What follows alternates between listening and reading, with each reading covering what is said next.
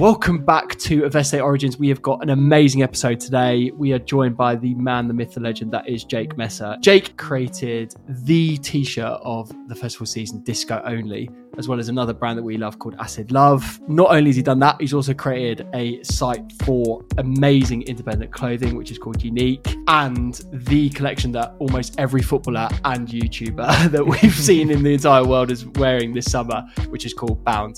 We talked about how to start two clothing businesses from scratch, um, how Jake managed to collab with his like dream collaborator, which was from the Arctic Monkeys, and then also how this sort of crazy story that he's got with Scream, which you loved as a Scream fan. So we'll get right into that. So without further ado, let's get into the show. For we know who you are. Well, we think we do anyway. But yeah, who are you, Jake? And like, how did the uh, the person, the entrepreneur that sits in front of us right now, how did he come to be? So yeah, just tell us about your repertoire. You can't always know too much because it has to keep you a little bit interested. exactly, exactly. it's a difficult one, really. I think, like, I think it was always in me to like run a business and to do this kind of thing. I think, like, I always said to like some pals, I was like, as soon as I had an idea, I'd go for it, like, one hundred percent. And that was always like in my mind, and I was always like the kid washing cars down the street for a quid. You know what I mean? Like that, that kind of cliche story that you hear from a lot of business owners, like, was kind of me too. I was always doing like little hustles, buying and selling bits, and always had like interests in that, like footballer signatures or whatever. Do you know what I mean? It was there was always something there, like at the service from a younger age, and then um, with so like when I went to school, like, I was pretty crap in school, like real bad focus, like sort of ADHD sort of type thing, and just couldn't sit and concentrate at all. Was like pretty gobby to the teachers, but like in quite a witty way that like actually I kind of see it in business now a little bit where I can be like where I could kind of like almost be cleverer than them and like win it round to like to find a little cap find a little like caveat corner where they couldn't actually have a go at me. um, and then yeah, then I went to went to uni and did business management, but that was in leisure.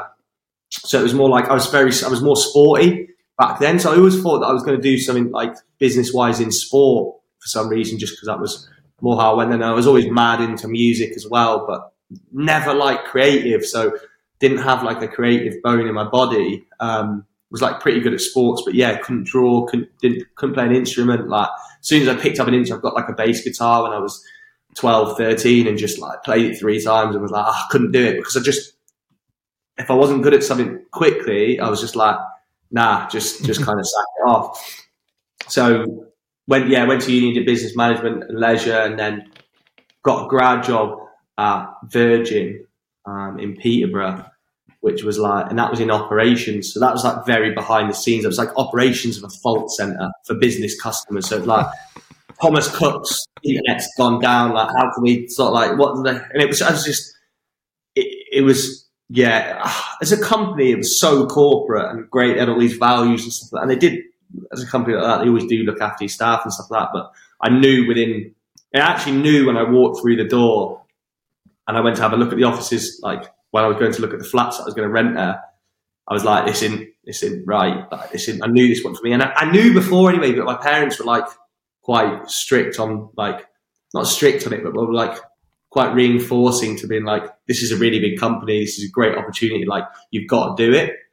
Which is, I can understand exactly why they were doing that. Like, my brother's stupidly academic, like super, super clever. He was at Deloitte, so like one of the big accountancy firms, and was like, for me, they were a bit like, I think it was not not surprised that I was offered that, but they were like, "This is a great opportunity for probably how lack of academic I actually was." Um, and then I remember doing it for a month and was like, "That was not good." And then my missus of like five years broke up with me, so then I was like super depressed. I was in this flat in Peterborough, living with some weirdos, like the worst people, like mix of people in the world. It was crazy. Um, super, super depressed. Phoning my mum like every other night, like crying, like I can't do this, like I can't do this job. And she was like, stick it out. So like that was about three months in. I was like, literally, and she was like, we'll stick it out for six months so it doesn't look so bad in your CV. Which is probably another thing that's like, I was like, what the hell did I listen to that? Like, what the hell did? I left it three months or six months. I just put myself through three more months of torture. But like, they're trying to just, it's, you know what it was like when you like want to get the perfect CVs and you're taught to like, as an old, as an older age, like that was important then. And like 10 years ago, CVs were kind of everything like before social media and people could be savvy with tech and all that kind of stuff. And people were more, probably more creative in certain ways. Um, so I was like, after getting dumped, I was like, right, it's the final straw.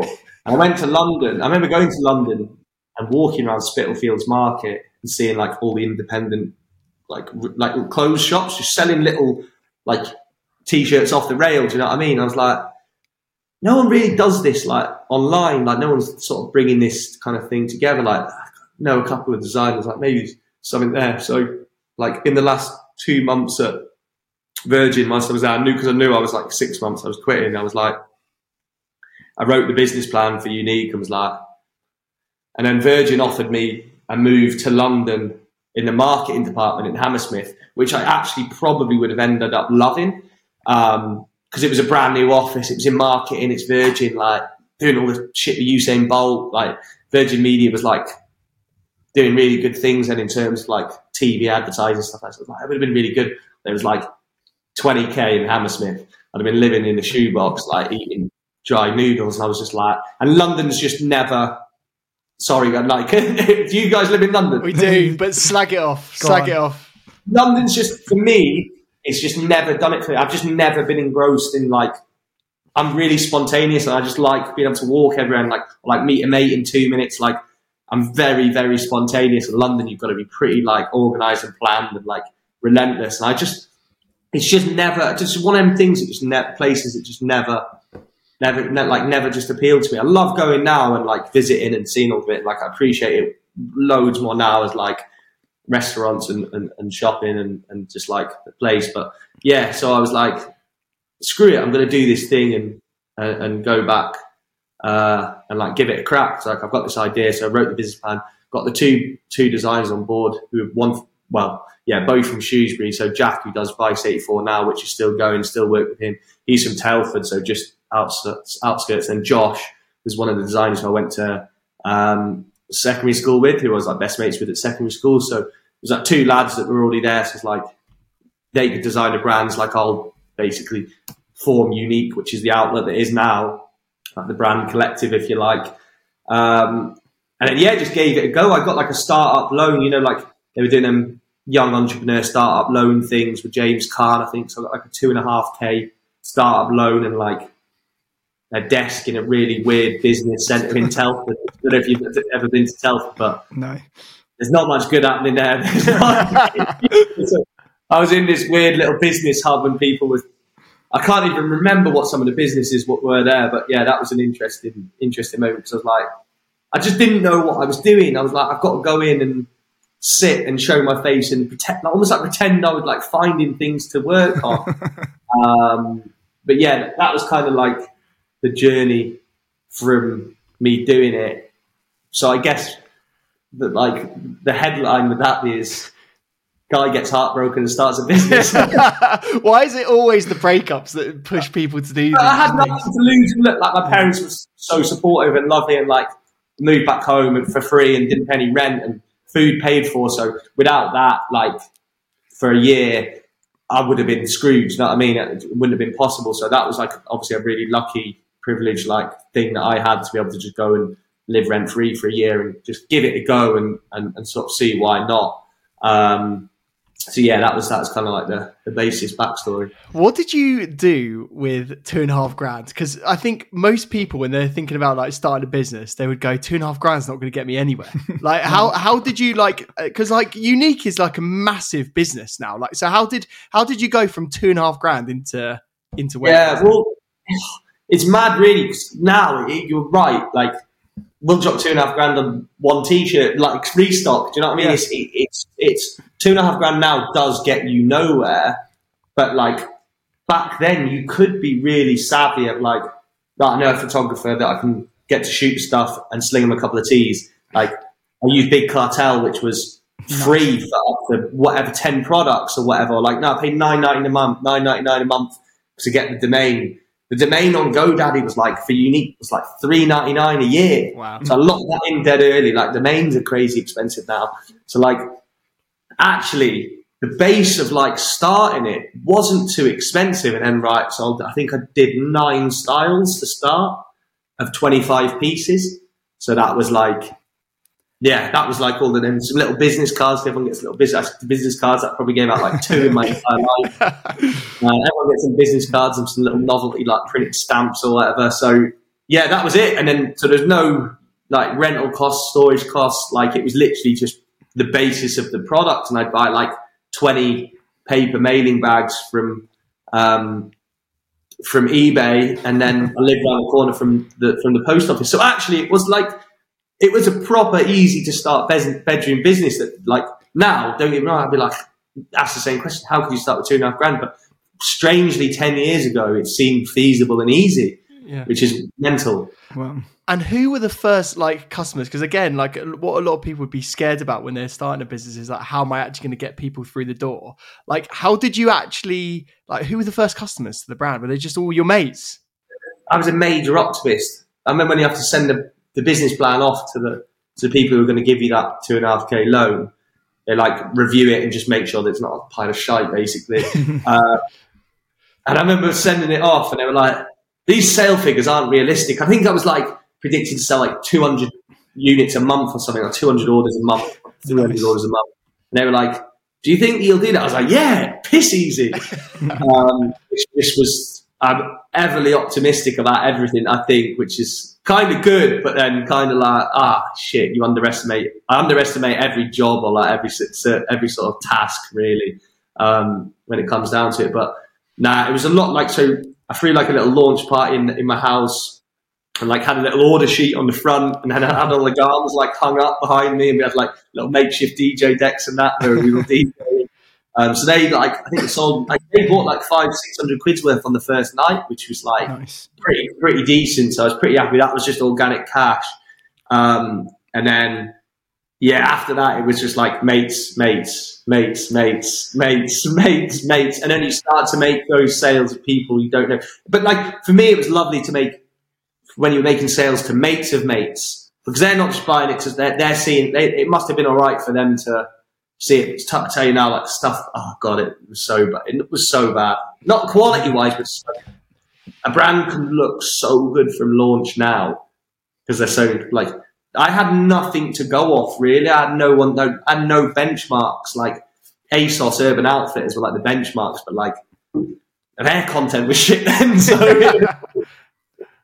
yeah, it was it was pretty surreal. But the first, it's actually a funnier part of like the starting is so before the online launch in in the February 2014, it is. Um, yeah, before the online launch, I was like, I went and did a pop up in Camden. So put all the garms in a suitcase, got the train down, was what hundred quid. Got to put it stuff in dragged a mate with me. Um, the way she dragged all the pop ups. Was like, yeah, did a pop up in a shop in Camden. It was like fashion meets music. So I was like, this is perfect sat in a shop the first day, one person walked in this Ooh. shop. So I was sold this like thing where I'd sat up and I was like, oh my God. So I was like, the next day I was like, I can't do that again. So then, no, so then in the afternoon, I remember putting stuff actually on, on a table on Camden High Street. I think one guy who knew it came and bought two t-shirts. Then the next day, I was like, I can't do this again. Paid for like 150 quid stall at Camden Market and sold like three or four pieces and was like, at least I've sold something.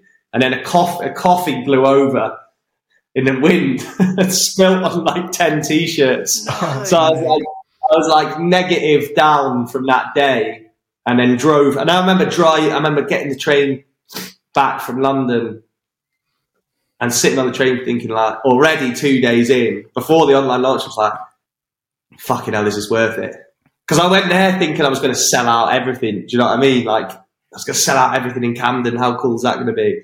Yeah, sold like five things and ruined ten t-shirts. So I was like, shit, should I really do this online launch now? I just give up now.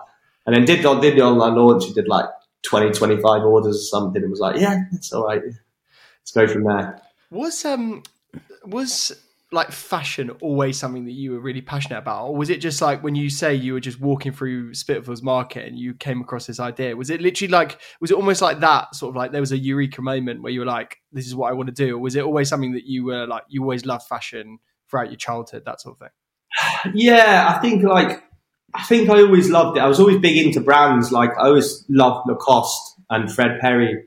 Um, and like those kind of brands. I, I just I'm like really into indie music from 12 onwards. So like dressed in a lot of sort of like indie brands like and the Fly 53 and Bench and um, Geo Joy, like band brands like that back in the day that were just like all the indie bands would wear basically. So I was like, I was always yeah. Lacoste was always the one I loved. Lacoste, like just always loved Lacoste. So I always like, like Lacoste has always been pretty cool. So like I was like, look back at some photos when I'm in a full Lacoste tracksuit. Legend. Um, been there. Yeah, and then obviously went like heavily into sort of like the top man sort of sort of skinny jeans and but always was very conscious about like kind of like what I was wearing. And then I remember the first like time getting into independent brands. It was like there's a place called Affleck's Palace in Manchester, um, and they had a little shop in there uh, can't remember called Menick Matty, and they were selling like a few little independent brands. I think they sold XCVB from Sheffield. And I remember buying one of their teas and was like, "Yeah, this is this is cool." No one's because it was like no one's got this tea, and it was before it was like fully online. So I was like, I quite like the idea subconsciously of the fact that no one else had these t-shirts. It was like quite a different, like oversized sort of fit. So I was like, yes, it's quite cool. So I've always been like into fashion, but I wouldn't ever have predicted it was where I was going to go career wise. Like 100% no way was like where where I saw it, where I saw myself ending up for sure. Unik is uh, made up of like a number of different brands, isn't it? So like, tell, or like, tell us how they come to be. Like, it, do they just pop into existence when you have a great idea or a designer comes about? Yeah, talk to us about the collective of. Yeah, it's, it's a little bit. Of, it's a little bit of both, really. Like like I said, the two designers that I launched it with at the start were sort of they were already on my plate, they were already on my radar, like they were there in front of me. So it made full sense to do it with them. And then what I loved about those two is that they had completely different styles. So like Josh was very sort of like neat and smooth and sort of had that like in the time that like Jack Wills and Hollister was really popular, had that kind of like really nice emblem, sort of like smooth graphics. And then Jack is just like unbelievable, best designer I have ever, I have worked with, and best I ever will work with. I think he's just shit hot at everything he does. He's done Vice, which has just been unbelievable from the moment it hit the store. It's been exactly the same. It's not changed in ten years, and that's like retro eighties sort of like sport streetwear. Um, and then after that, I started to sort of like have a look on Instagram or like Behance was a, is a website Behance where people upload their profiles and whatever, whatever, and then actually went into a couple of like colleges and stuff like that and was like, this is the project like in like for like the graphic design students, but they weren't quite to that like ready for that kind of thing yet. So it was really hard at the start to find designers, like really, really hard. It took so much hard work and perseverance, and then it's hard to because I was like trying really out there things. It wasn't like uni didn't have its proper identity yet. as like a whole brand, so it was hard to try and find the ones below it and give them their identity. So yeah, it was it, that, it was really difficult. And then now it's obviously a lot easier because I kind of like I have the eye for it. I can spot exactly what I need and what what we sort of like want, and then if a designer's got something sort of original or it's sort of very similar to what a load of other pool designers do, or it's like a copy. So yeah, it becomes it becomes quite a bit of a difficult thing now because there's so many really good designers. You've got to like try and find one that's got a niche and is suited to the brand. But yeah, every brand basically has like for me, every designer that I try work with has to be sort of like young and freelance. Well, young, not like you know what I mean? Sort of like yeah. a not a corporate agency or like a big agency. They've got to be like a freelance, independent creative to then give them the opportunity because they're like working for so many different other things. Like Jack does all the stuff for a YouTuber called Jay Swingler and TGIF. Is it? Um, he does their childish. He does all their childish merch and absolutely smashes it. So he's got like they've all got their own other projects going on, but this is like their little side project. I'm like, well, I've got all these expertise in doing the brand and the marketing and the production. You just design. Send me a PDF of the designs, and I'll do the rest. Um, so it's it's almost like a little collaboration. It's like it's like your cordial and your water. Do you know what I mean? You mix them together, and you've got your full sort of thing, um, which is kind of perfect. Because then I'm like, because I can obviously see the trends of like what colorways are doing well and what. So they can just send me like a base design. I'm like, right, that's going to work really well on this. So yeah, it's a lovely combination, and it like you can see it from the absolute diverse variety that we've got across the brands. Um, and I've loved working with every single one of them. Like really, really interesting. Like they're all so different um, as creatives. Like creative, they're yeah, they're, creatives can be really hard work, but like so you, they require a certain type of like everyone's different. They never hit deadlines is the one consistent thing, basically. when you're talking to the designers, are they purely doing graphics or are they looking at fit? Are they looking at like materials? Like, do you do you do bits? Of nah, nah.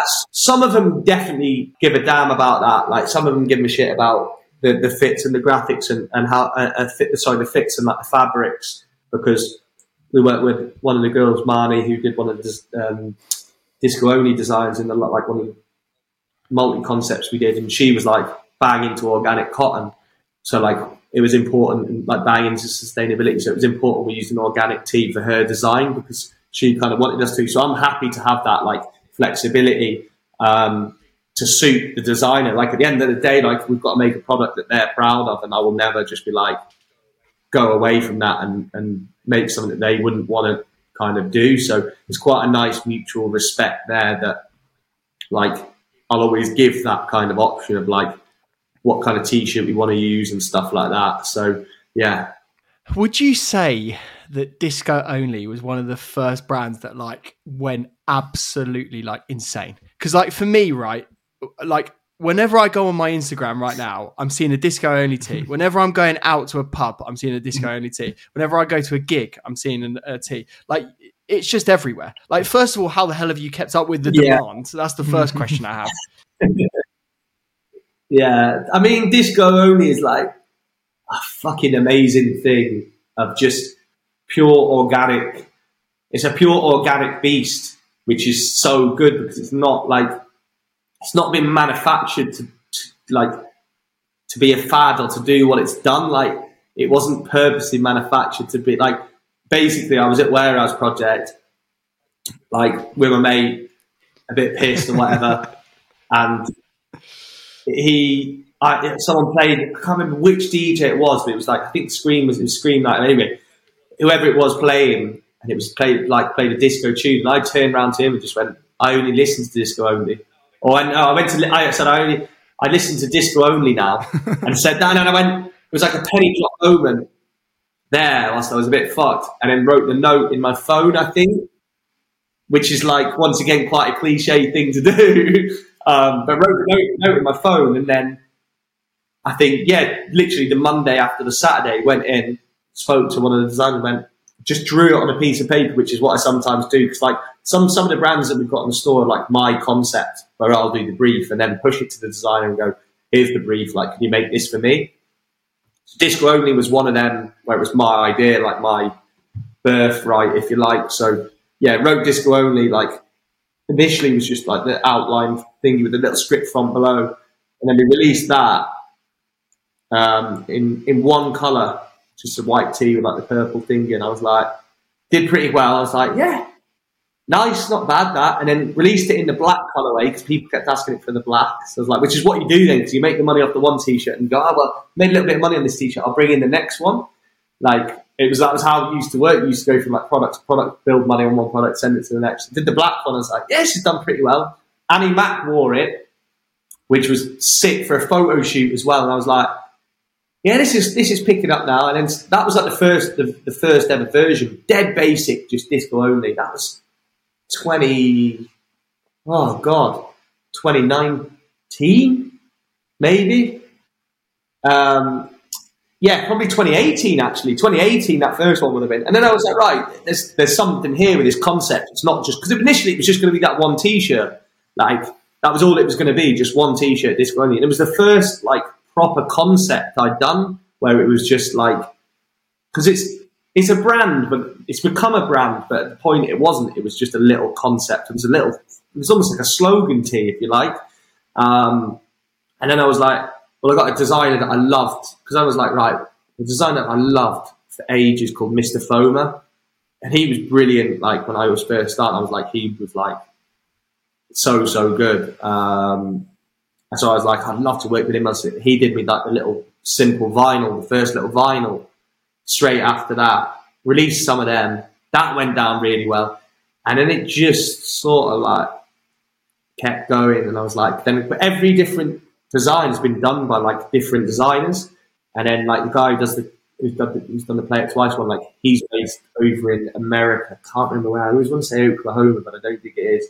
But like he's based in America, so like I think so far now on the disco only concept, I think like ten design different designers have worked on it, which is so cool because I'll send them a brief and be like, "This is how I want this one to look." So like the Everybody Dance one, I was like, "I want to do one around Everybody Dance," like one of my favorite disco tunes or whatever. Like it's got a bit of like heritage for me, so I was like, "Let's do something around that." And then if it's nice, play it twice was like a common phrase like that you hear at raves all the time. Um, like back back back back early days, a lot like from dubstep and sort of stuff like that when people used to like wheel up. Um, so like that was always kind of there, and then I was like playing a little bit more with like not just having disco only, but like having another slogan to it that makes sense to it.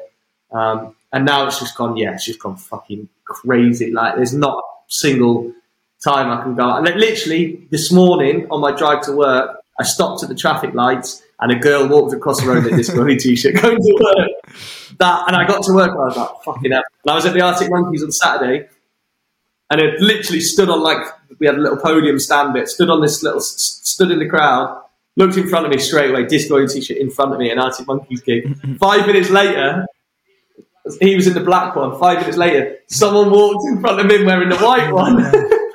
and then I go to the bar, come back, and there's someone on the like the viewing podium in the play, in the in the one in front of me, and I've got like I had like a funny Instagram series that was like I was like oh for fuck's sake, looking at the first one, and I was like oh, you can't write this for the second guy, and then I was like when the third guy came in, I videoed that I was like right, going it looks it looks staged, it was ridiculous, but like yeah, that T-shirt is just like I don't I it, it's crazy what it's done, and but like opening up my Facebook Messenger in the morning, I've been sent a message at four in the morning, like three lads who've never met on a dance floor, arms around each other, was like, we all fucking love the t-shirt. Like, we just spent the whole night together, like, talking about it and, like, having a mint time. And I was like, how good of a, like, how good of a feeling is that? There's no, like, monetary value that you can put on that. Like, people have just bonded over a t-shirt, like, and had a mint night. Like, it's fucking wicked. It's, it's so good never gets old. I bet seeing that,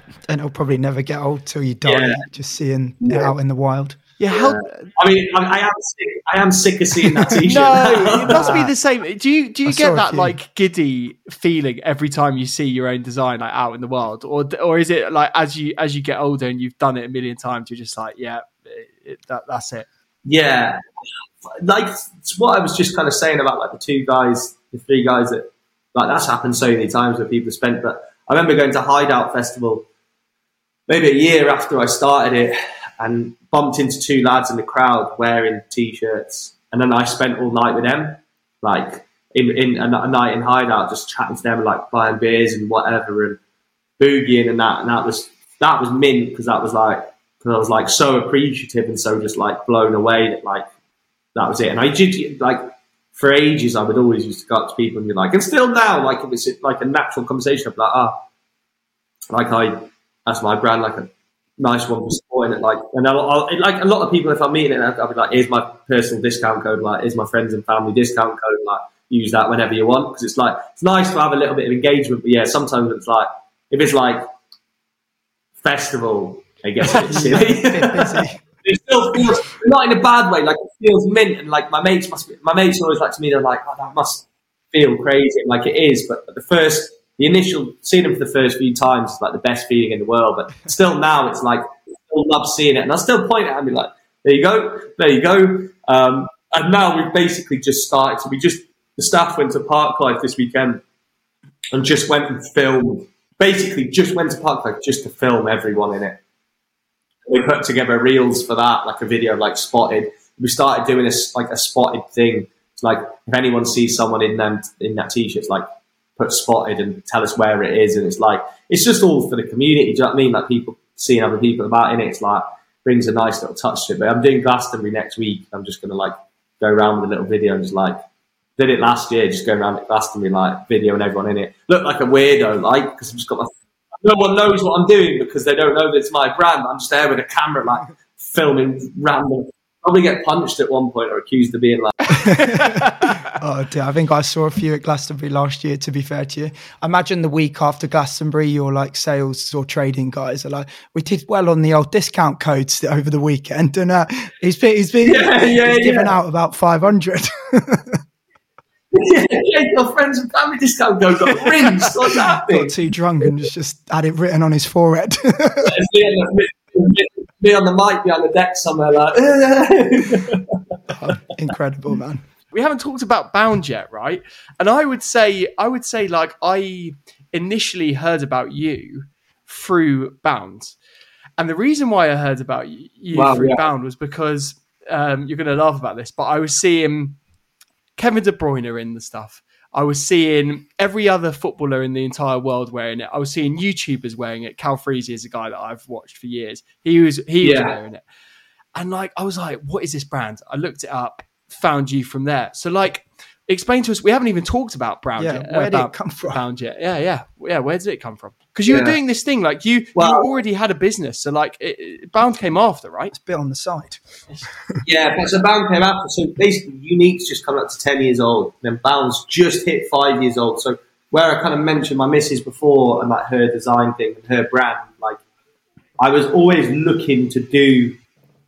So like where I've worked with different designers and help them build brands and help build brands, but like not like obviously graphics and illustrations and printed t-shirts. It's like I kind of reached that age of oh, giving away my age now, but I can't even remember five years ago, 26, 27, um, when I started Bound. I'd reached a maturer age of where I was like, I'm not, I, I will always wear graphic t-shirts and love graphic t-shirts. Like, don't get me wrong, wear them forever. But like, I start, my style started to develop in a more higher end where I started to be way more conscious like the fabrics and the fits and basically wanted to have like when I wanted to do a brand, I wanted to have control over that fully. Um, so I was starting to look at not just wholesaling like blanks and printing t-shirts and like doing more decorational purpose stuff and design purpose stuff. I was like, right, I want to actually start creating like garments myself, and that would be my design process. Um, because like I said, I can't draw for shit, so I was never going to do it that way, and I was never going to learn Photoshop. So yeah, I was like starting to look into manufacturers, and obviously my missus had worked with a few for, for so long. She knew she was sort of like my route in and a bit of a hack, like a quick way to learn it fast. So she really helped me with like the first collection for Bound and stuff. I picked all the fabrics and like got a load of t-shirts and stuff and like measured the fits and found which ones I liked the most and like oh, I like this t-shirt like the sleeves should be longer it should be a bit wider on the body. Like I really like this fabric weight. And then she got me a load of fabrics um, from her supplier and stuff like that and introduced me to them. And then um, yeah did the first collection. So I sort of like designed the first collection. Um, and then I remember the first samples coming. And bear in mind I'd done clothes for five years already and seen 100 different designs come to fruit, fruition. I basically got those samples of them first nine products for Bound through the door and was just like, I've never been so excited by anything. Feeding the striped tees, I was like, oh my God, I was just like blown away that, that that's kind of what I'd done and that was where it was. It was just so perfect. Um, so yeah, Bound sort of like came about just purely from me going, right, I'm ready to do my like do my thing now that I'm just being be full control of. Still knowing that like I was going to run Unik, but it was also cool because like Unik needed a brand like Bound on the store too. So I kind of knew that it already had like a little bit of like a support blanket there um, to invest the cash and like to give it a bit of a trial. Um, but yeah, then I was like, I was kind of like quite, I was kind of like loving like All Saints pattern shirts at the time. So like they were a big inspiration to the first long sleeve shirts I did, and then the striped tees. Like I think I loved like sort of like Uniqlo sort of like striped tees and like Stussy heavy overshirt tees. So there was like a bit of streetwear in it, but then a bit of contemporary, which is why it's like now stated to bridge contemporary streetwear, which is like a bit of a tagline for it. Um, so yeah, that's how it came about. Once again, just sort of like a bit of a mad thing. Was like, yeah, I've got this idea. I'm sort of like ready now. Let's let's let's give it a shot. So that's sort of like how Bound and I was lucky because like obviously I'd worked hard and Unik for five years, and that was like a sustainable business now. So I'd learned a lot of mistakes already to go into that.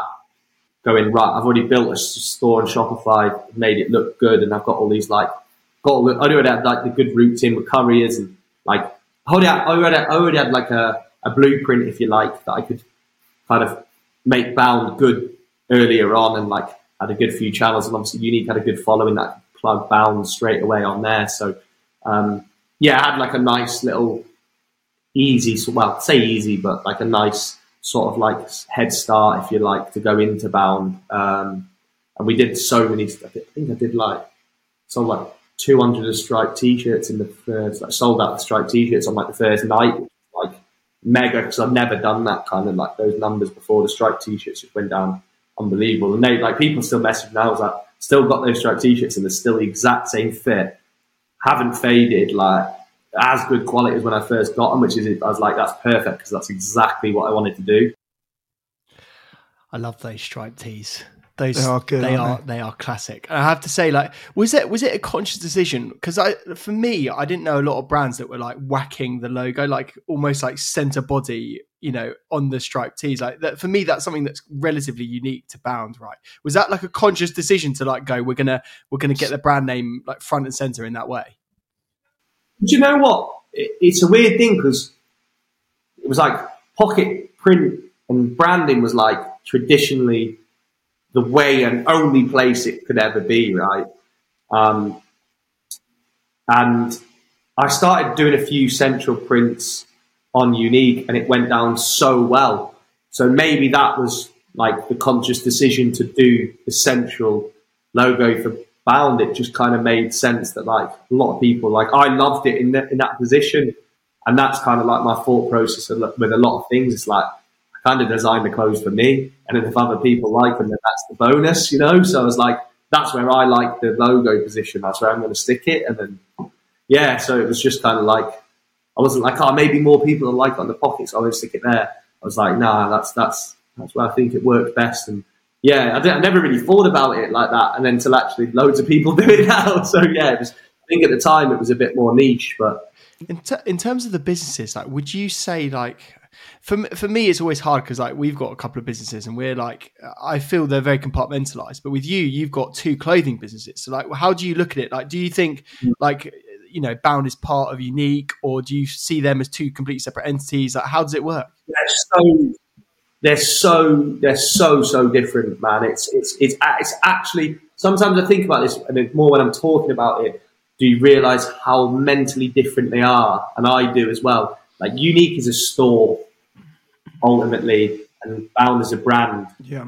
Like they're different things. Like Unik is like a collective. It's like an umbrella of a real variety of different brands, whereas you, Bound is like its own individual sort of like piece, and they have they are very different. They might appeal and have a bit of an audience crossover in some ways. Like for me, I'm like I would wear both brands, and they've both got their own occasion. Um, and then some people that shop with Bound would probably never shop with Unik, and vice versa. So it's so weird because they, are so different, and there's a lot of things that can cross over with them operationally and logistically. But then creatively, sometimes, like in fact, I said it to Alex today, who, who works with me. I was like, it's been really hard of recent switching from one to the other in the same day because they're just going on different trajectories at the moment in a great way, but they're like their growth patterns are quite sort of like different and they require like a different and like different sort of engineering process, um, and like they require. So it's weird. They require different. It's like it's like having two different kids, like a girl and a boy, maybe, or like two boys who are completely different. They require such different attention. Like bound, I can leave for two, three days. Sound, it'll just run its like thing. Unik, if I left it for a day, I'd come back and there'd be fucking shit on the walls. Like it's just, it's, it's, it's they're just such different, um, yeah, such different beasts. But it's that's so enjoyable. It keeps me on my toes. Yeah. Know? How many staff do you have, and do they work like cross brand then? Like most of them. Yeah, yes. So that's one brilliant thing that like I've been able to do because like we were both managing both brands in house at the time. So like first guy that was packing orders, Pat Bauman, unik orders, like the Bauman, like guy guy does customer service now does Bauman customer service guy, customer service with both brands. Um, that's going to change from tomorrow, but we've actually got a new starter tomorrow, which is why I was setting up the desk. But um, and then like we're slowly now as both grow in their own direction. Like both probably bound and unik slightly. I've probably start to start have slightly different language with languages. They're both very personal, so you call people mate on emails and all that kind of like stuff. But bound is sort of like going that more not more professional, but like unik's very very laid back and like we don't mind people telling telling people to bugger off if they want a free t-shirt. Do you know what I mean? It's like we're not too like we're quite like on that cusp of a nice normal business, which I quite like. But bound obviously like you, when you're selling at a higher price point, you obviously you look you have that sort of like a slightly different language, and we're targeting more guys with bound as well. So like with unik, it's so heavily unisex that like you kind of cross cross the languages over. Um, so yeah, it's been great that the staff have like been able to sort of work on both brands, and they they they've fallen in love with both brands as well. So like the marketing team now work on both brands. Um, like yeah, we, we all we all do. Um, it's probably the more operational stuff will start to then split and, and have have its own. So like customer service will probably have one dedicated to each one and stuff like that. Um, but there's ten of us now, including me. I think it's getting bad because I'm like I'm starting to say like for the new people that start, it's going to take me. It's going to start to take me a bit of time to figure out names. um, yeah, but no, we've got a new one starting tomorrow. A new girl starting tomorrow. Um, so that'll be eleven, and then someone else starting in a couple of weeks. up to twelve, and then we're recruiting again. So I think like come come the end of the year, we'll be up to like 13, 14 across the brands. But Bound moved into a fulfillment center basically, so we overfilled our units like, so I went into one unit, which was 2,000 square foot, filled that in three months, then got another one, so I had 5,000 square foot, filled that in another three months, and was like, I'm on fucking five year leases here, like, I can't keep doing this. Um, but they're in the same business park and was like, shit, so we're trying to make the space management. The only thing we could do, because Bound was growing so fast, like, was put it in a fulfillment center and not have to worry about how much we order or how many orders we do, and it's going to be hellish. Like getting a 200 box delivery and it's going to take all day to process in the rain or the sun or whatever.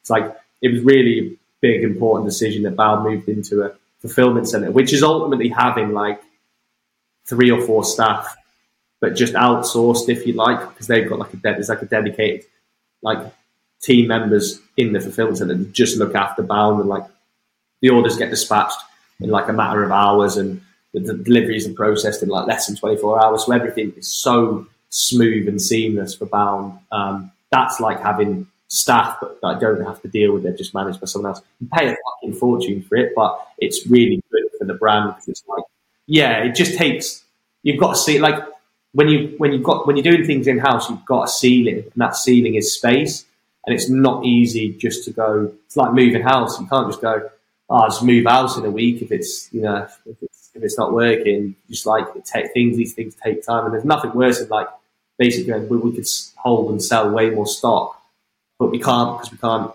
Sure. fit it in the unit. So yeah, that was a massive, massive thing for us. Amazing. And that first hire, that first person, who was that? That's quite a big moment for a business owner. Yeah, well, I class. I'd say that there's. I've kind of like had had two first hires in a way. Like the first one was like a girl who just basically started coming in and sewing some neck labels for me, and she was just like a student, and that was in my first like 150 square foot warehouse and like a unit. Wasn't even say warehouse. It was just, it was that was like a creative block of buildings in in Manchester. So it was 150 square foot, nothing.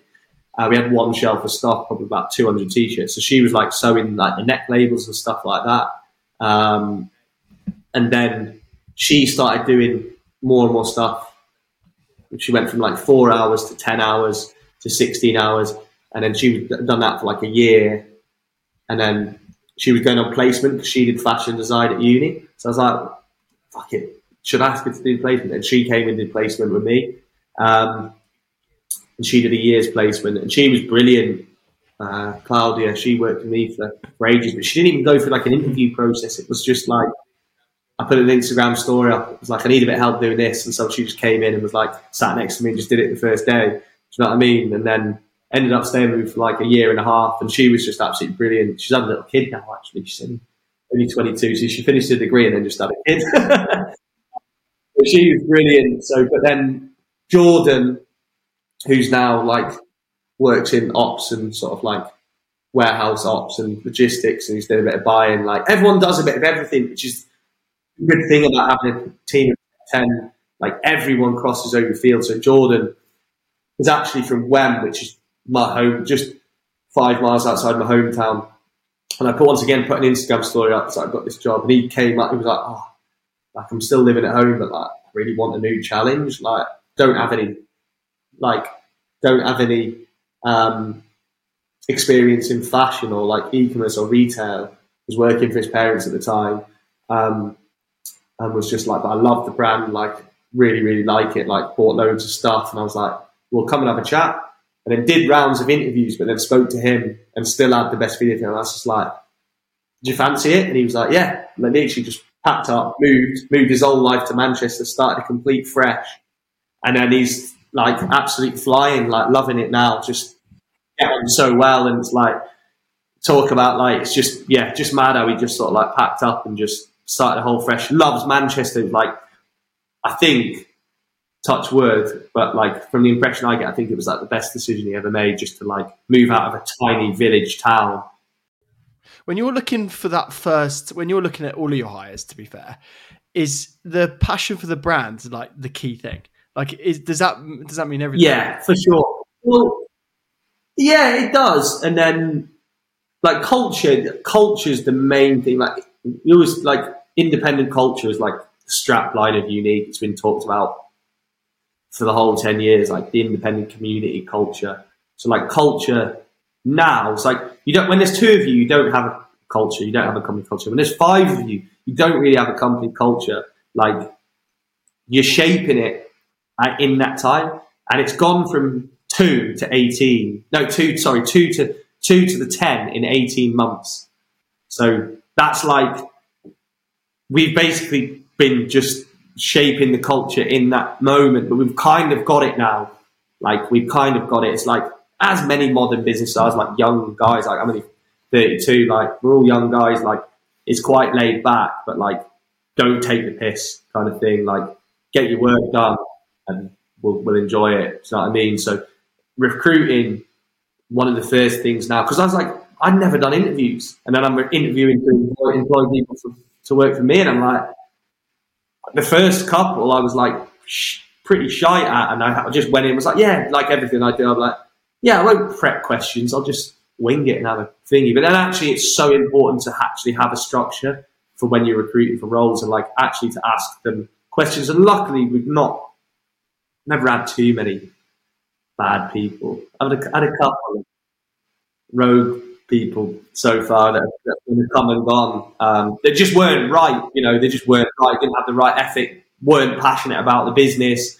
Like, and so it's, it's like you're right. You have to recruit. They have to be passionate about the business, otherwise, especially when it's a small business, otherwise they're just not going to want to do their job properly. They're not going to want to work hard. You've got to work. You can't just be like a fly on the wall in a small business like and a corp company because you'll just get found out. Like you've got to want to be there. You've got to believe in the project. So that's a key like thing now that every like my first ten minutes of an interview are basically trying to find out if they're the right culture fit. You can't us. have passengers, can you? Especially when the money, like you're seeing the money, aren't you? Like, and what it's being being spent on, and you're like, damn, I could be using that for something else. It's like that's my money that I've made, and I want to. Yeah, it's literally I'm paying someone out Yeah. of my pocket. Like I as well just hand it over. So when you see someone there like dicking about or not like not not pulling their way, you're like, you know, that's mm. ten pints of Guinness wasted. Would you want someone? Would you prefer to hire someone that had done two years at All Saints or two years of their own brand? and that's not your two feelings, is it? I'm not gonna like It's no, it's not. I I, I think for me, right, I always find it interesting because I'm always thinking about like hiring for us, right? Like one day, like we want to build our team as well, and like we're always thinking like Yeah. one, who's that going to be? Two, like what's their experience going to be, and like what they're going to be like, and what sort of person are they? Like, there's all Yeah. these questions going through, and then I'm sort of thinking now, like, would I want someone that was really entrepreneurial? That had gone out and done their own thing, and maybe it had been a success, or maybe it hadn't, but at least they'd had those skills.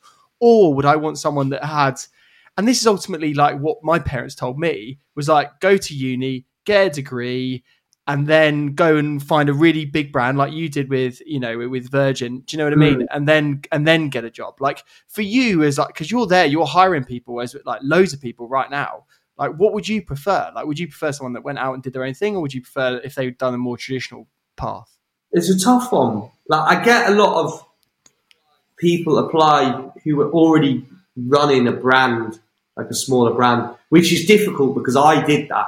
Like there was a phase where three, four years in where Unik wasn't really like anywhere near what it is now. It wasn't making too much money, and I was like, my parents were like, "You like probably think about maybe getting a job." And like, proper job. literally it was, and I was like, "Fuck, probably, may- like maybe, probably right." It was when I first. It was actually when I was moving back to Manchester from Shrewsbury. So then, obviously, I had bills to pay. So I was like, "Well, I was right. I did have to pay the bills some, like in some ways. I was like, I have to get a job." So I was like, "Right." So I was applying. Uh, for a job. That was actually after it was after a year and a half, like yeah, a year and a half that I did this after starting uni. So I was like, right. So I was applying for jobs. I, like, I got really close with Lad Bible when there was only about five or six of them at the time. And I remember applying for a job at Lad Bible, going for an interview with the owner who runs it, and then he kind of was like, "Well, we want to, I want to offer you a job. Like, I've kind of got this job as like not my right hand man, but like I don't know, someone who probably did a bit, a little bit of everything. I, I think you're too good to just troll the internet for like stories and like social like content, which is what it was then. It's just like basically reviewing whatever people were writing in and stuff like that. So he kind of offered me the job, but didn't offer me the job. And then I ended up going back in for another interview. And then the exact same thing happened. And I went back for another like chat. And I was just like, it got to about a month or two in. I was like, what the fuck's going on here? Like, I'm getting dicked about a little bit here. Like, I've been told I was had a job, and then I've been told that I'm too good for this, so I'll, I'll do something for me. This, and it just got to the point where I was like, I'll sack that off. Like, I'm not not getting they almost got a job at Betfred, based in Manchester, in their marketing thingy, and then didn't get that. And then they, so I was like, screw it. Like, I'll work in Top Man in the men, just in the men's store. Um, I actually applied for that, but I said, no, it's like, I'll, I'll work in retail. I've never done it before. I said, I'll work in retail, but try, go for stores that I thought might benefit what I'm doing with Unik and say, well, do you know what? Like, cause my plans that I was always going to do the, the full-time role and still do Unik on the side. Like, it never would have happened with Lad Bible, especially with what they'd done. So it's almost like a weird saving grace that like, I'm so glad that they fucked me about and I didn't do that job. I probably wouldn't be doing what I'm doing now because I probably would have enjoyed that loads because great business to work for. Like what they've done is obviously insane. So like I probably would have just stayed there. I probably just gone, oh fuck unik and just done that. Um, but yeah, so I ended up getting a job at Top Man in the menswear, like in the main street of the shops. Obviously not there anymore, but loved that. Loved like it was like going to uni again. Like surrounded by twenty odd year olds, like going out partying all the time. Um, and but also seeing like learning about clothes at the same time and then making enough money. So I ended up doing that for like a year and a year and a half and had a, had a mint time doing that and then got to the point where I was like, then I, when I first signed on for the first unit for Unik after like three years, I was like, right, start taking this a bit seriously now. But then I didn't take it that, like, I never took it that seriously until probably like five or six years when it was going. Cause I was just like, loved living in Manchester. I was always partying. Like there was a big caveat of like the music parts of it that led me to a few good paths and was like obviously going on tour with Scream and stuff like that. Like that was like a big part of what Unik allowed me to then do and like the freedom of things. So I was like, it was never about like I'm going to build this to be the biggest thing. Like I was just loving doing it, but also having the freedom of my own life and like partying and socializing. It's like I've always been so social. Like I was just enjoying meeting so many new people through doing it. Um, that like I would say that yeah, the first six, seven years of, well, the, yeah, the first five years until Bound started, I would say, I didn't take it too seriously. So it's, so it's, it's almost a half miracle that Unik is now what it is. Because, like, it probably should have died like years before, but I was still always doing the right thing. Like, it was good that I could still enjoy life and not just dedicate my whole life to the business. And it's still like progressively like, but it's been a real slow burner, which is, I'm so happy it's been a slow burner because it meant that like my early 20s, mid 20s, which were the most enjoyable period of my life, weren't dictated by business. And I'm so happy about that. Was there ever a point where you were close to packing it in? And like, if you had advice to like anyone that's like a young business owner at the minute and they're at that kind of low point where they're thinking about packing it in, what would your, what would your advice be? You know what? Like, I, I'm, I'm not a quitter. Like, I hate quitting. Sometimes I find it hard to just get up and do something. but then, like when I'm doing something, like I, I don't like quitting. Um, like I work ridiculously hard, like too hard at, at, some points. I should just learn when to just say that's that's that's enough. So, like there wasn't a point where I was like, apart from that, what I've talked about was like, like okay, I should probably get a job. But it was never, I'm going to get a job to stop doing that.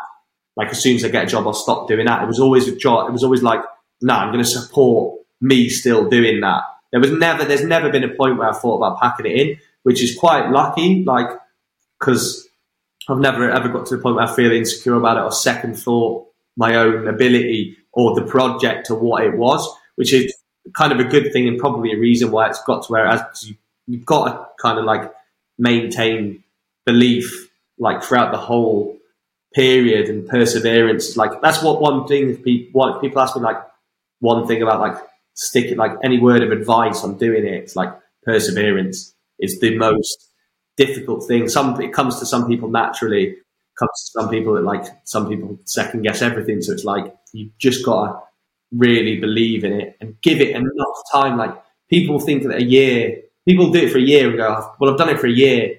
Like that isn't enough time. It's like, like I said, three years for me before I was doing it full time.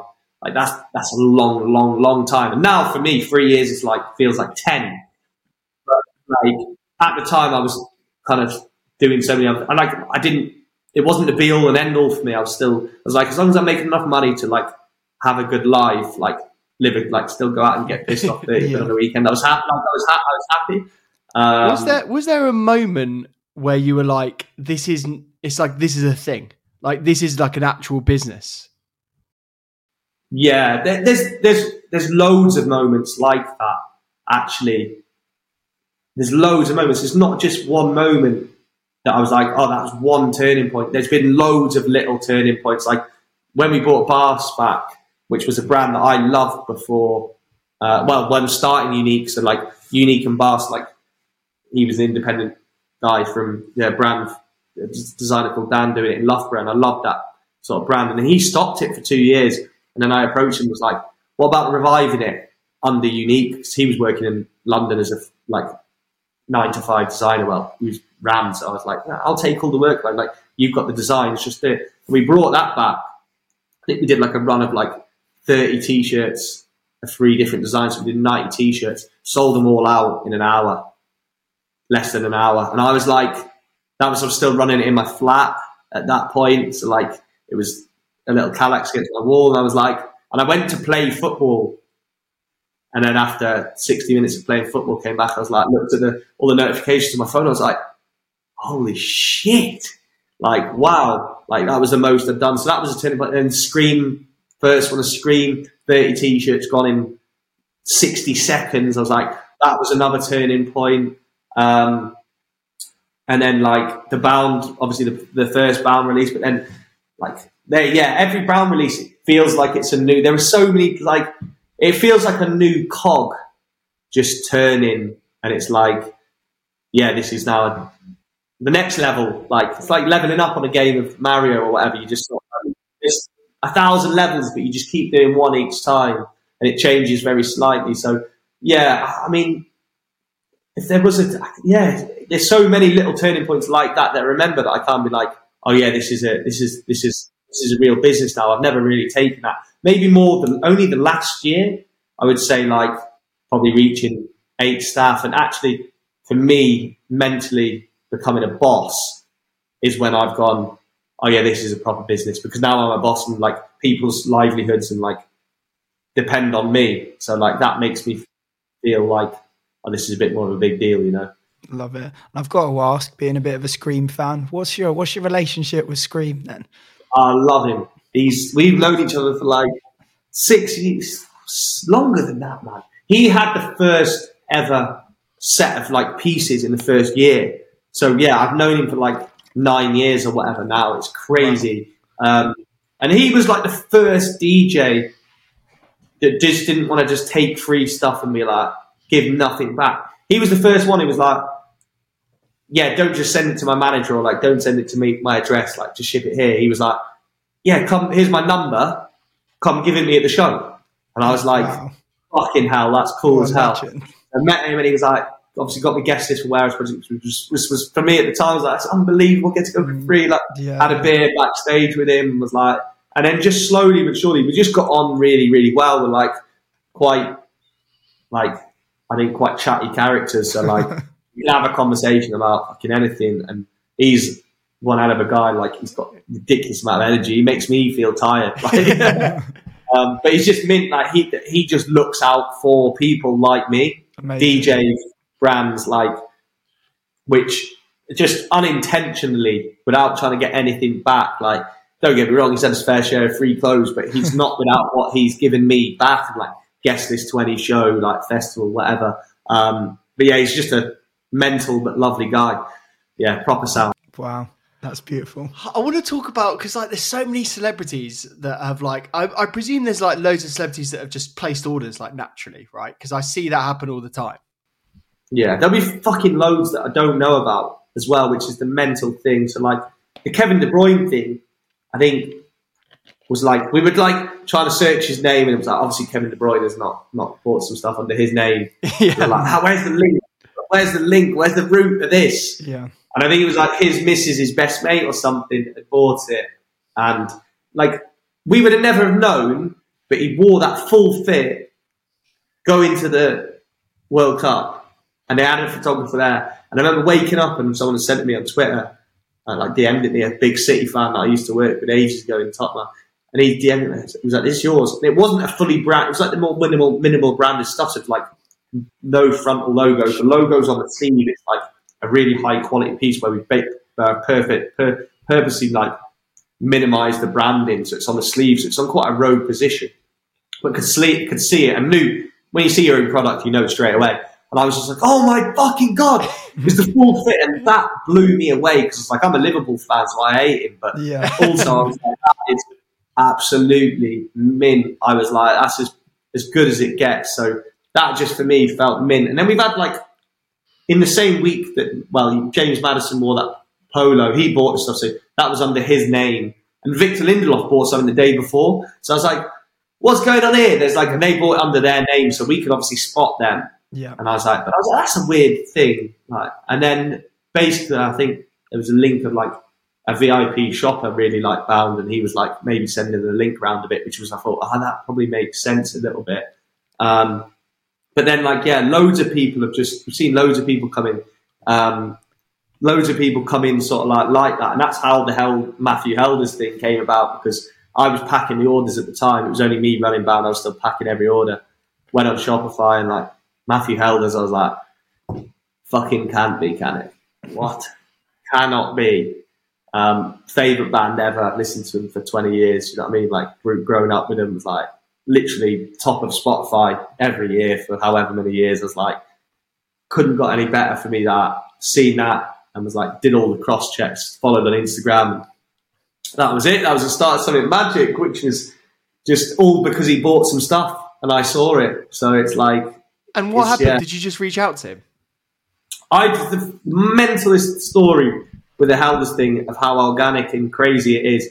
Because like these day and age, you've got like loads of agencies that do brand partnerships. So they'll like try and piece together a brand and an individual and just go, yeah, do you work together? There you go. You two fucking meet like a speed dating thing.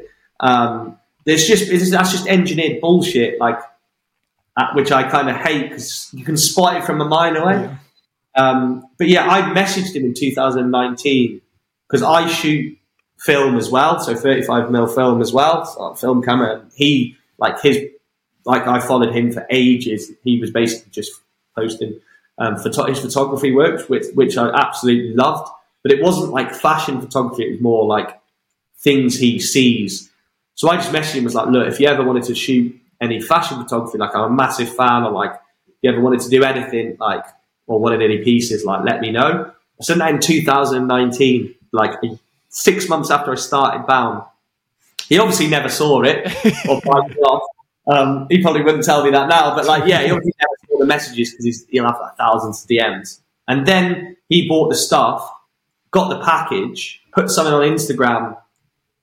And obviously, when he's put that in Instagram and tagged me, he's accepted my message request from three years earlier, two years earlier, and replied to it without realizing. And he was like, Did you just message me really fast? And I was like, Mate, I messaged you in 2019. and I was like, and he was like, oh, so we, that was like an instant icebreaker of like, we were having a bit of a laugh. I was like, mate, like, look, still, still feel the same now. Like, would love to. And he was like, yeah, yeah, like, I'm down for it. Love the stuff. Like, love everything I got.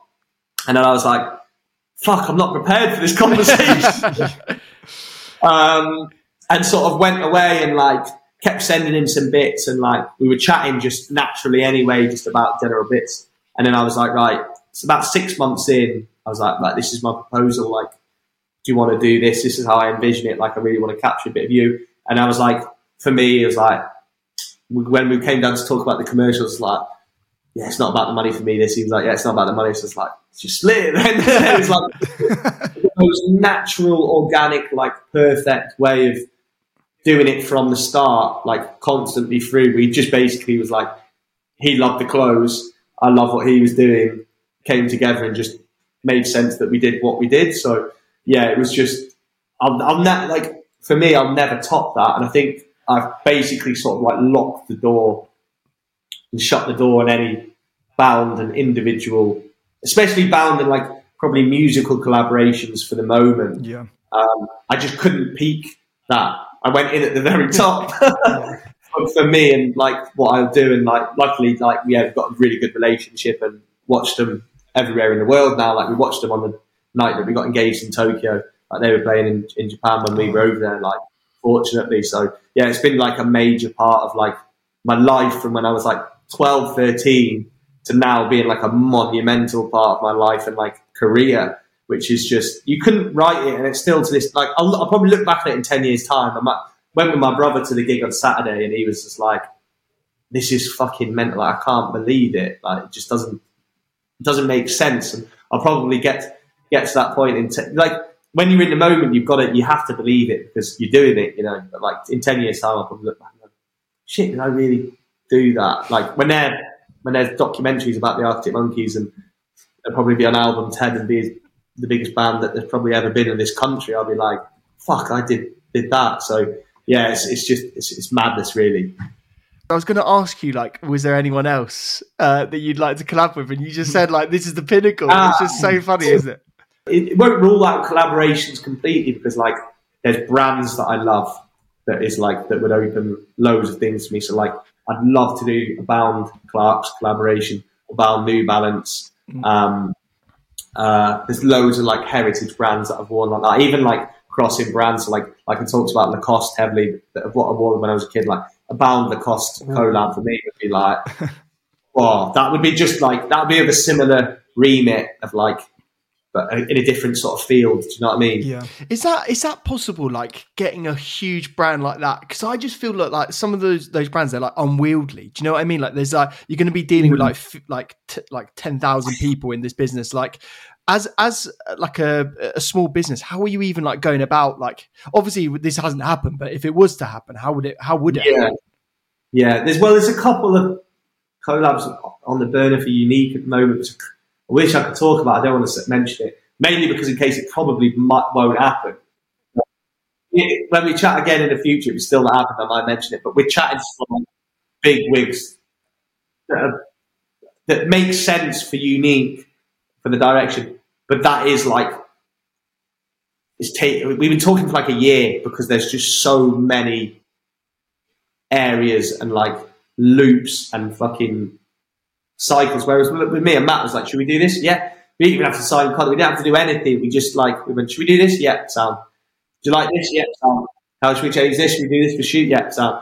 But whereas then you've got to like get it signed off by hundreds of people, which is, I can't be asked for that. You know, I just like, I love working with independents for sure. And that's why like it makes so much sense because it's such an easier thing to do. Like everything's level playing field. Like you can just have proper, proper conversations without any bollocks. But like, yeah, how it would look with doing Lacoste. God, um, it would be amazing. It'd be, it'd be, worth it though. You have to just look at it like it, it would just it just be worth it. Like I don't know how it works, like who manufacturers you'd use or like how you'd work it with that. Like depends. I guess it depends on like the type of clothes that you that you're making. Like Clark's, I would envision like I've already got like the designs in my head of how I would want a bound Clark's to look. Um, obviously, they go off, will go away and make it like be some such such cool like things to do with that. But yeah, hopefully, like I think Bound probably gets that stage. Like we, we chat to Clark's a bit, and like they send us shoes for shoots and stuff like that. So hopefully, we're on the radars enough that they would be like that. Yeah, we're kind of kind of fit the bill. So fingers crossed. So we're putting that into ether now. Bound yeah. Clark's collab. Bound it's going to happen. Yeah. Bound Lacoste. Yeah, yeah. I need to start getting down to fucking Soho House or something. yeah, that's it. That is it. That yeah. that is the way that all of the deals are done. But then that means you have to come to London, and you hate coming to London. well, I, put, I put him on in Manchester apparently, but I don't know. It's like I'm not like that at all, which is like the, the funny thing. Like the funny thing about it, like that's why it's so mad that the kind of like the collaborations have come about because I'm not like a. I'll ask the question but like, I'll ask the question if I know it's right. I wouldn't just be like, I'm not one to be like, sort of like buzzing around networking, like sucking up to like big brand people just to like try and get a way in. Like, if it stumbles across the doorstep, like, I'll sweep it in. You know what I mean? That's that's like that's how it kind of works for me. It's that. So like that's why it's kind of been lucky. But yeah, I'm not like one of those really out there sort of like CEOs, if you like, that like a lot of brands you kind of you kind of get that now, um, which works for them because like they're building sort of like something in that's how that's how like they connect with other people and sort of celebs and influencers and all that kind of stuff. But yeah, I'm not I'm not really like that that much. Really, it's just like if I end up chatting to someone who and then get on with them well, it like it's more organic relationship. It's just like when you meet any normal or like new mate, really. Yeah. Yeah. So yeah.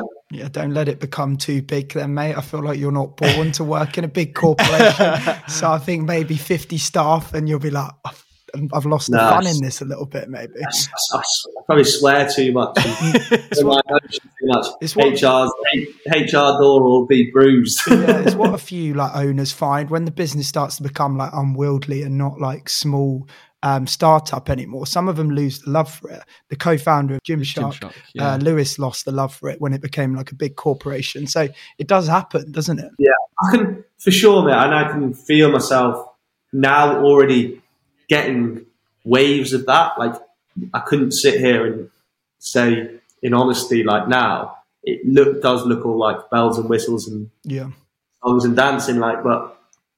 80% of the time I spend doing shit that I don't enjoy doing. Yeah. I like stress about shit. I like worry about stuff. Like it's it's not you're never always doing shit that you enjoy doing anyway. You've got to do accounts, you've got to do yeah. all that bollocks, and like it's you know you never always enjoy it. But now it's like I can have real tough days and weeks, like where I'm like, yeah, this isn't this isn't this isn't enjoyable because I'm not born or not. I'd like to think I'm adjusting more to, to, to managing a bigger thing. Um, and I was actually speaking to one of the couriers today because we basically had like 10 grand's worth of orders go missing. And we are kind of joking Jeez. about that. What would we have done if they got found in the end? They got given to the wrong courier. But we were like, if we didn't find them, like, where would we be now? And he was like, well, I wouldn't be sat here for starts. um, but I was, we, I was just saying, like, you get to the point where you kind of like have to write, like, write off two, three K sometimes without even just, you can't think about it. So, like, I was going camping and at half four on that Friday, it was like, got told about the 10K missing orders. And I was about to go to a 30th party camping, and I was like, I actually managed to switch off yeah. from it and just go, you know what? Like, I'll worry about it on Monday, which is two years ago, I'd have been like, just wouldn't have enjoyed it. I'd have been sweating. I'd have been t- on my phone all the time, like texting, like, come on, we've got to be able to fix it. Like, well, trying to do everything to, but actually it got to the point where I was like, there was no leads. So I was just like, well, we just have to wait. You know what I mean? And I, so I was actually quite proud of myself at that time, just for taking a bit of a step back and going like, you know, don't worry about it too much. Like, it will figure itself out, which it did. So like, you go through so many bumps that like you start to adjust. And I just hope that I'm in that phase now where I'm like, okay, the more staff, like in a year's time, like I've learned, I'm in that learning curve because it is all, all the learning curve. And I say I'm so completely transparent with the staff. Like when I'm on the Monday morning meeting, like I'm learning how to do this. So like you have to bear with me if I don't do it right at certain points. Like you can tell me, like I've never managed a team before. Now I'm managing like everyone. It's like I'm sole responsibility. Do you know what I mean? So like I think just as long as you commit, and I tell this to them all the time, like as long as you communicate, like completely openly and transparently, which is what we try to do as a business to our customers externally as well. It's I think that's just like yeah, you, you, you, learn from that, which I think is the main thing. So hopefully, like in a year's time, I'll be like, I am used to it and don't have to step away from it. Yeah. I would hate that, but like it is in the back of my mind where I'm thinking like, so similarly to what Ben did from Gymshark, like take a step back and go, I can probably hire someone to do this part yeah. of the business in a senior role better.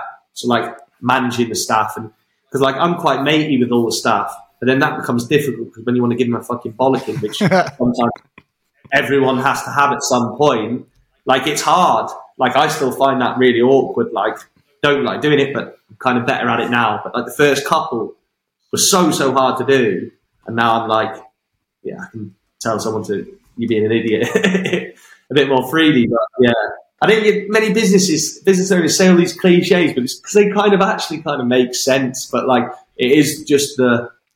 I feel like now it's it's the start of a new journey. I kind of split the journey up into like four different segments, but yeah, it's been a journey. But I think it's like kind of only just starting a little bit. So nice. Yeah, it's a weird one. Well, don't hit all of your pinnacles, mate. You're too early in your career because that, that would be my advice. So don't do the Lacoste deal next week, all right? Yeah, yeah. He's yeah, already done it. He's already done it. Yeah. It's, the contract's aside. You just can't it's say done. anything. It's just yeah. got to be yeah. Let's get the and then we've got to get Rafael Nadal in it, and it'll be sweet. what are you best and worst at in your businesses in terms of roles? I'd say best at um, like marketing and just coming up with mad little ideas um, pretty quickly and just saying, yeah, let's do them. And then worst at actually like, well, procrastinating the jobs that really, really need doing that are dead boring. Right, next one. What has been, because you've gone all over the world with your shoots, what's been your favourite shoot location ever?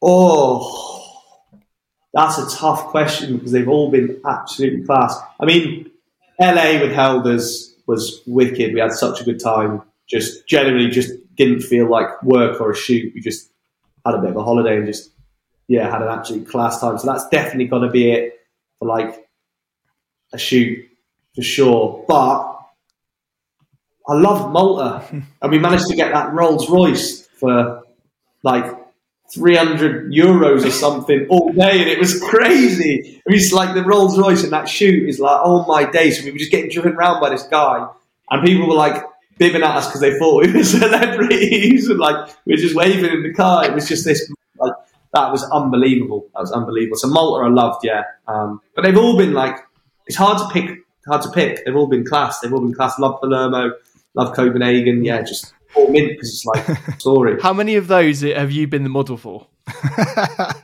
Zero. I, I, I think that's a lie, mate, because I've definitely seen some pictures Yeah, of you in those locations. Yeah, you might. See, no, it's funny. There's like I've got this really bad habit of being in the background of shots and like Background. like waving at the background. Like when I go in and do like some fluffing of the fluffing of the or whatever. You know, like when the brand owner's trying to look important on the shoots, they're going like, fluff the collar a little bit. Now I'll go and I'll go and do that. Um, but no, I've not. There might be a few shots where I'm like. I'm like strictly if they're if I'm ever wearing something and they take a photo of me, I'm like, cut my fucking head off. I was anti-face for like, hey, I didn't put my face in front of the brand for like six, seven years, you know, like anything, podcasts, anything.